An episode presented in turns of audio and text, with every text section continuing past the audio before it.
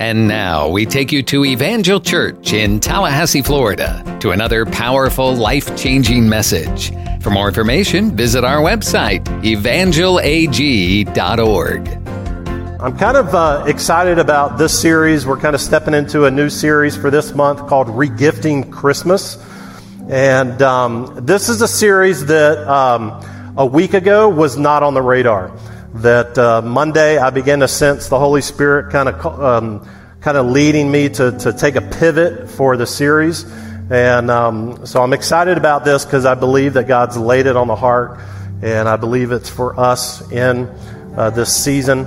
Um, I don't know about you, but one of the things about Christmas time that that um, uh, that we kind of navigate in our house is Christmas time. When it, uh, this time of the year, there's a lot of things that we like would like to have. Like there's a lot of things that we we would want.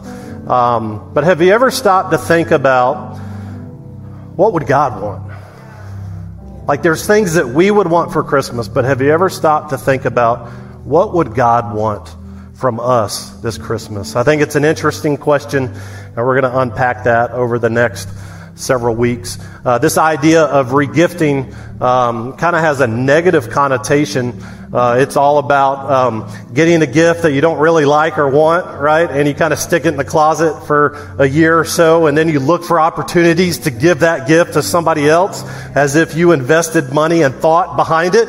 Um, and uh, I don't know if you knew this, but um, this kind of idea, the, the word regifting, originates from a Seinfeld episode back in the mid 90s. And so that's where we kind of get this idea, this word or phrase, regifting. I'm sure it's been something that has been done for centuries and centuries. But I want us to look at the idea of regifting in this series, not from a negative connotation, but from a positive one. And I want us to take a look at all that God has done for us. And what would it look like for us if we gave back to Him in the way that we lived our lives? So I want to talk about today, I want to talk a little bit about our perspective. And uh, some of what I'm going to talk to you, what I'm going to share with you, has come from somebody that has had a, a huge influence in my life. Uh, he has no idea who I am, um, but many of his books and his uh, teachings have really influenced me. His name's Dr. John Maxwell. And uh, if you've not had a chance to read some of his books, I would encourage you to, to do that. So today I want to talk to you from uh, from the title, Regifting Our Stuff. Regifting Our Stuff. Well, would you pray with me today? Let's, uh, let's pray and prepare our hearts. Father, as I open your word today, speak to me. May I have ears to hear, a heart to receive, and the courage to respond. In Jesus' name, amen. So let's say, uh, let's say you and I decided that we wanted to go grab a cup of coffee. And we sat down at a table and we were drinking some coffee and you, you asked me this question. You said, Ryan, what is, what's the most important thing about life in order to experience God's best? You know, I think the first thing that I would probably say with that, the most important thing would be to have a relationship with Jesus Christ. And and I'm going to talk more about that um, at our Christmas Eve service, and I'll talk about that at the end of the service. But we're going to have a Christmas Eve service this year, and we're excited about that. But I would talk a little bit on that most important thing, like it would be about our relationship with God. And it would be more than just a, a prayer, more than just kind of raising a hand and, and repeating a prayer, but it would be more about a full surrender of our life to the leading of the Holy Spirit where God is the one that begins to call the shots in our life, not us calling the shots in our life and, and believing for God when things get difficult. And so we'd be sitting there, we'd have a cup of coffee, and so I would share that. If you said, Ryan, what's the second most important thing to experiencing God's best in my life? I would tell you this, that it would be our perspective of our stuff. How we perceive, how we look at the things that that God has blessed us with. There's a scripture that um, you've heard of in Proverbs chapter 23 For as a man thinks in his heart, so is he. And I think what we understand about that verse is that how we view things determines how we're going to do things. But how we view things in life is going to determine how we do things in life. And this past week, I came across kind of something, something kind of funny um, to help us better understand uh, perspective and the importance of, of perspective. I want to I want to read to you. Um, I want to read to you some excerpts from a dog's diary, and then I want to read you some excerpts from a cat's diary. And so if you have any cats, just go easy, like this is all about fun, right? Don't get offended, but uh, excerpts from a dog's diary. 8 a.m., dog food, my favorite thing. 9:30 car ride, my favorite thing. 9:40 a.m. a walk in the park, my favorite thing. 10:30 a.m. got petted, my favorite thing. Noon lunch, my favorite thing. 1 p.m. played in the yard, my favorite thing. 3 p.m. wagged my tail, my favorite thing. 5 p.m. milk bones, my favorite thing. 7 p.m. played fetch, my favorite thing. 8 p.m. TV with the people, my favorite thing. And then 11 p.m., sleep on the bed. My favorite thing. Excerpts from a cat's diary. Day 983 of my captivity.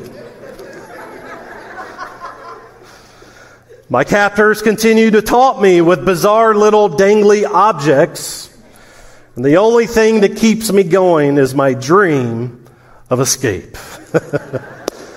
Perspective.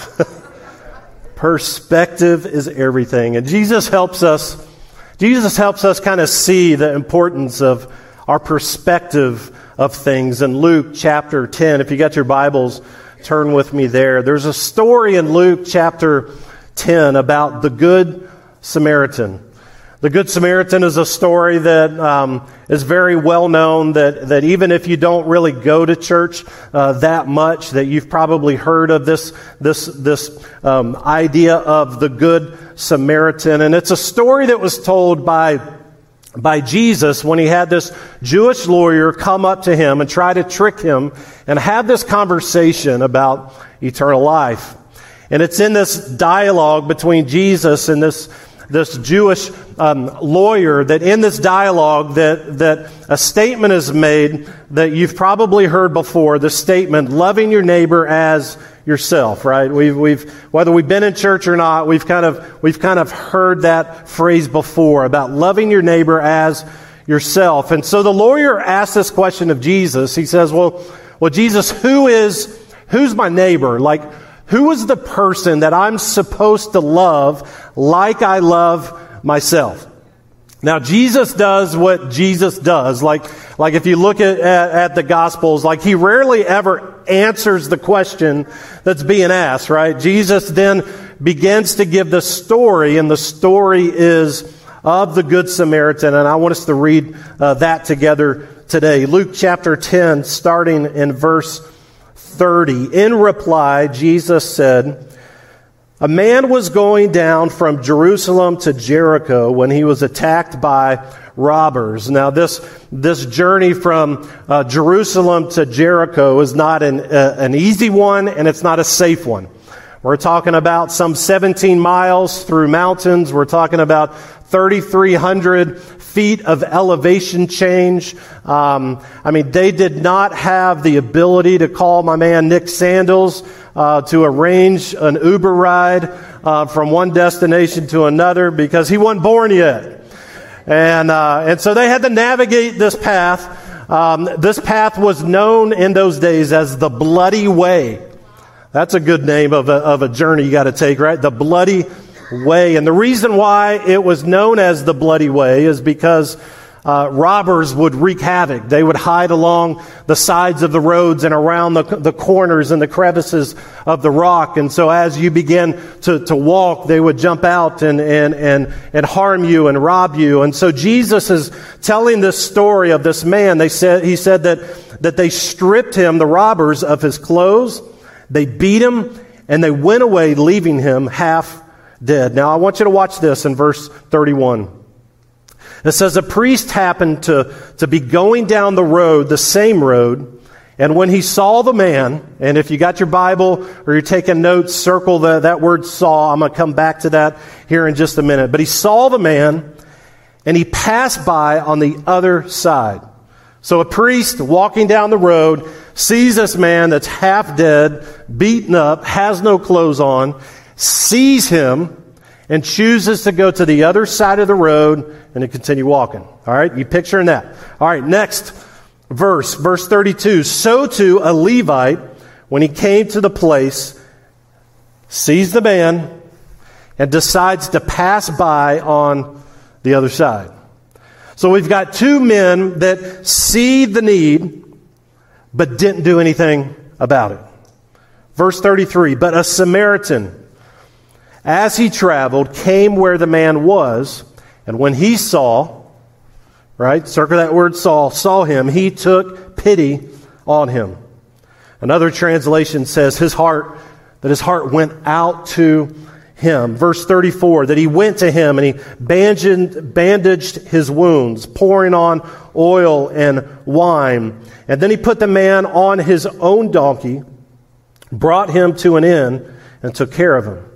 Verse 35 The next day he took out two denarii and gave them to the innkeeper. A denarii, one was equal to a day's wage. So, so this, this good Samaritan takes money out of his own pocket, a couple days uh, worth of wages.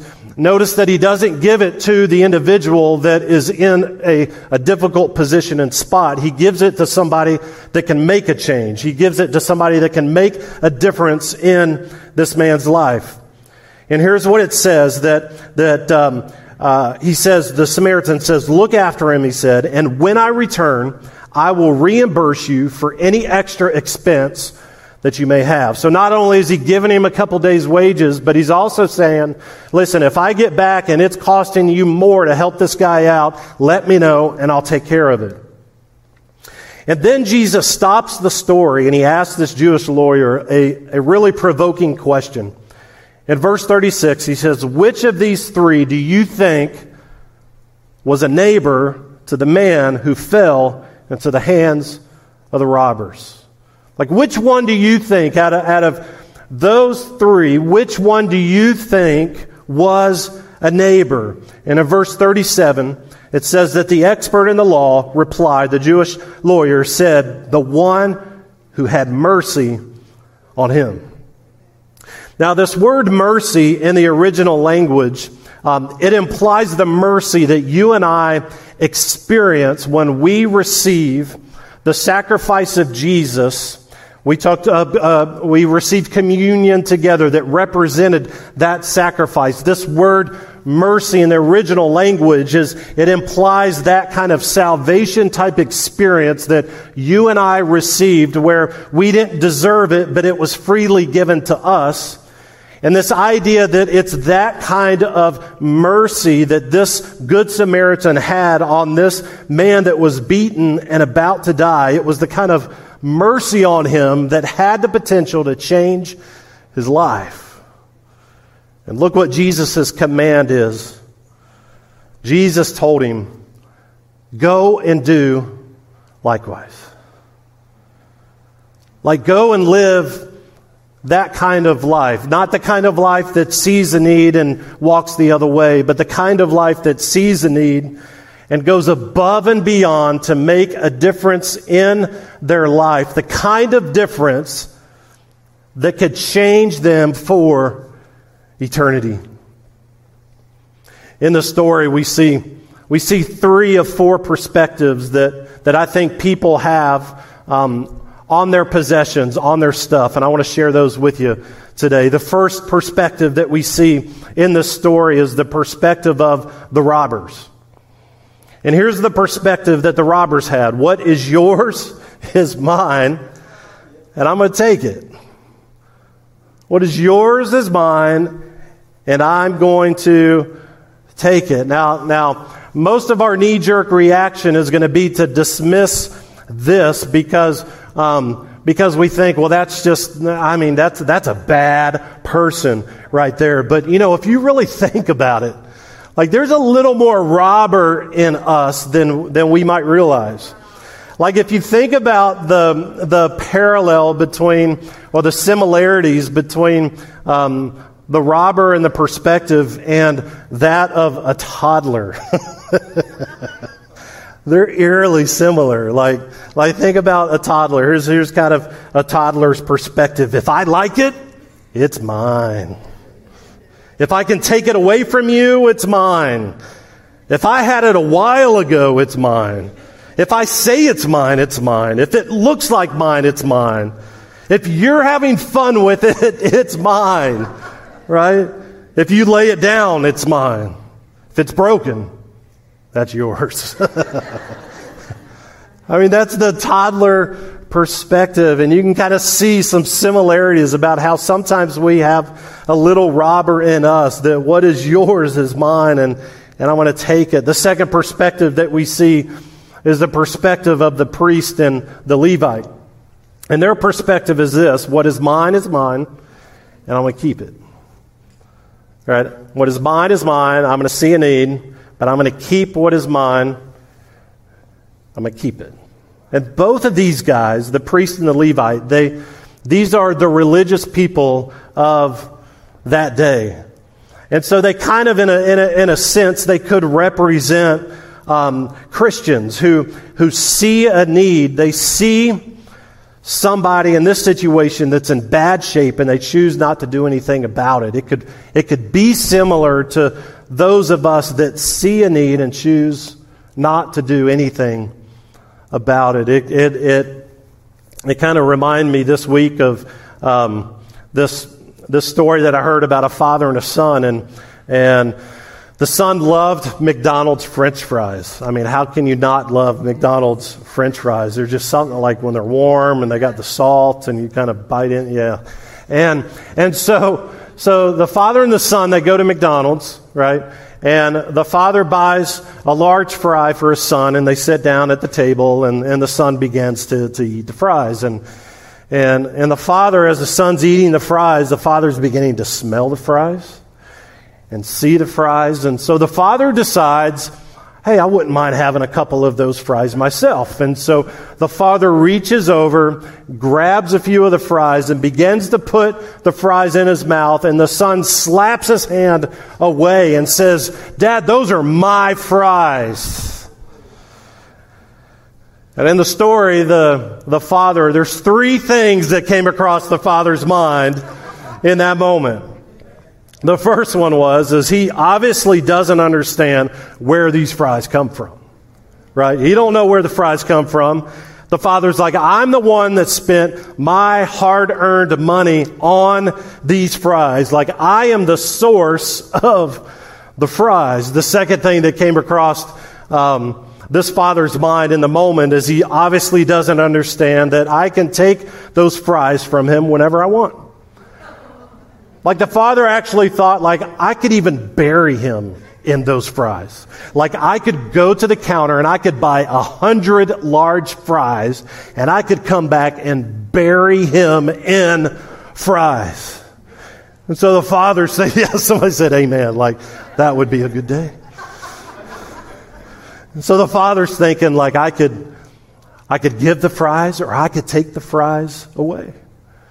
And then the third thing that the father thought is he doesn't understand that I don't need his fries. Like I could go to the counter and I could buy my own fries. But what stung the father the most about the fact that his son would slap his hand away and not even share any of the fries is the father thought, man, how, how amazing would it be that I could sit down at the table with my son and we could share these fries together. You know, it doesn't take it doesn't take a rocket scientist to, to recognize that sometimes the way that we live our life and the perspective that we have on, on our stuff can be a lot like this young man, a lot like this son. You know, Jesus said in Matthew chapter 16, verse 25, He said, if you try to hang on to your life, what are you going to do? You're going to lose it. He said, But if you give up your life for my sake, what's going to happen? You're going to save it. You see, you and I, and this is the journey that we're all on, that you and I have two ways that we can live our life. We could live our life in a selfish way, or we could live our life in a way that makes a significant difference in the lives of others. The reality is is we can't do both. We're either going to live a selfish life or we're going to live a significant life. But it's impossible for us to do those both at the same time. The third perspective that we see in this, in this story is the perspective of the Good Samaritan. And here's the perspective of that Good Samaritan what is mine is yours, and I'm going to give it. So we start to see kind of a shift now we start to see a little bit of heart. What is mine is yours, and I'm going to give it. You may remember I had mentioned about that word saw, that all three of them, it says in the Bible, that all three of them saw the need. And I think that Jesus, I think Jesus was intentional to help us recognize that all three of them saw the need, but only one person responded to the need. You see the difference between the two that saw the need and walked to the other side and the one that saw the need and did something about it was that the two that walked the other way, they had an earthly perspective. Like their perspective, the lens that they viewed everything in life through, that lens was this question here How will this affect me? That's the earthly perspective. We look at everything in our life, all of our stuff, everything that we do through the lens of how is this going to affect me? And that, that earthly perspective is a perspective, a way of living that doesn't want to be inconvenienced, right? Like, don't, don't inconvenience me with anything. Like, I'm going to kind of do my thing and I'm going to, I'm going to kind of, kind of do what I want to do. I got my own dreams, my own goals, my, my own hopes in life, and, and I love you, Lord, but, but this is what I'm going to focus on right here. That's the lens that we look through. And then, and then we see the Good Samaritan. The Good Samaritan um, had an eternal perspective. The Good Samaritan, the lens that he looked through as he looked at everything in life was the lens of this. How will this affect them? So the earthly is how is this going to affect me? Right? The eternal one is how is this going to affect them? How is this going to make a difference in their life? How is this going to make a difference in that lost person's life? And if you think about it, what would have happened if that Good Samaritan chose to do what the other two did, see a need and walk the other way? The guy would have died. And so, this idea of an eternal perspective is recognizing that there's people that we, our paths cross with every single week. That if we don't do something about it, if we don't see a need and respond to a need, if we turn and we go the other way, that their eternal life could be in danger. Jesus was saying in Matthew 16, in essence, he was saying this that the person who really loses in life is what? It's the person that tries to hold on to life. Like if we want to win in life, then we've got to let go of life. But if we want to lose in life, the person that loses is the one that decides to hold on to it. And then we see this fourth perspective and this perspective isn't in the story, and it's a perspective that, that really will stretch. Um, it'll stretch all of us. It's a, it's, a, it's a challenge. In fact, why don't you turn to your neighbor and say, I'm up for the challenge. Tell your neighbor, I'm up for the challenge. like I can see like 80% of you are like, I ain't praying, saying that. What are you talking about? I'm just teasing. This one right here will can radically change your life if you will begin to shift your perspective. I think of that prayer that we pray at the beginning of the service that the Lord would give us the courage to respond. And this is the point that we need the courage to respond if we want to, to live the kind of life that God has called us to live. Here it is, this perspective. What is mine? Well, it's not mine. And I'm going to manage it. Now, what is mine? It's really, it's, it's really not mine. And I'm going to manage it.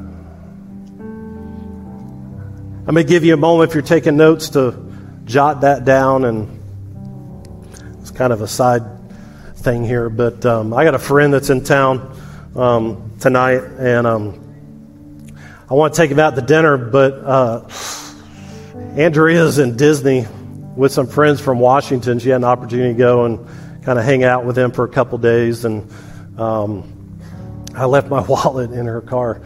Um, so I, I need a hundred dollars to take my friend out. Somebody uh, have a hundred dollars. Oh, Mike, thank you, man. Thank you. Jeez, you saved me. You saved me. Thank you. Sorry, guys. Um, some of you thinking, what in the world's going on right now?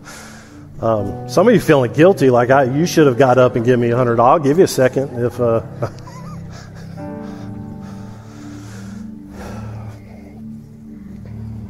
reason why Mike brought me the hundred dollars, the reason why he was kind of quick to come up and do that is, well, before the service, I gave him a hundred dollars. I said, I said, Mike, please, when I say I need a hundred dollars, please bring me back my hundred dollars.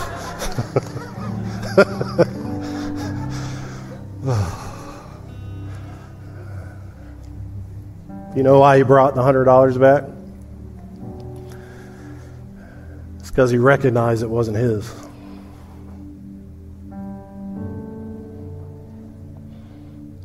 What a perspective. What a kingdom perspective that what is mine is not mine. And I'm going to manage it.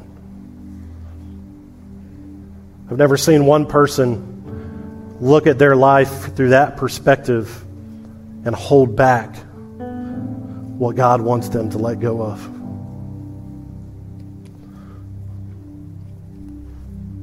You know, the reason why Mike was able to bring me that hundred is because it's not hard to let go when you know that it's not yours. That you and I have a choice in our life. We have a choice to live our life from an earthly perspective where everything that we look at in life is how does this affect me? Or we have an opportunity to look from an eternal perspective of how does this affect them? And I believe, like, when you think about the question that the Lord prompted on my heart on Monday of what He wants this year for Christmas, I believe God wants us to make some room in our heart with our stuff.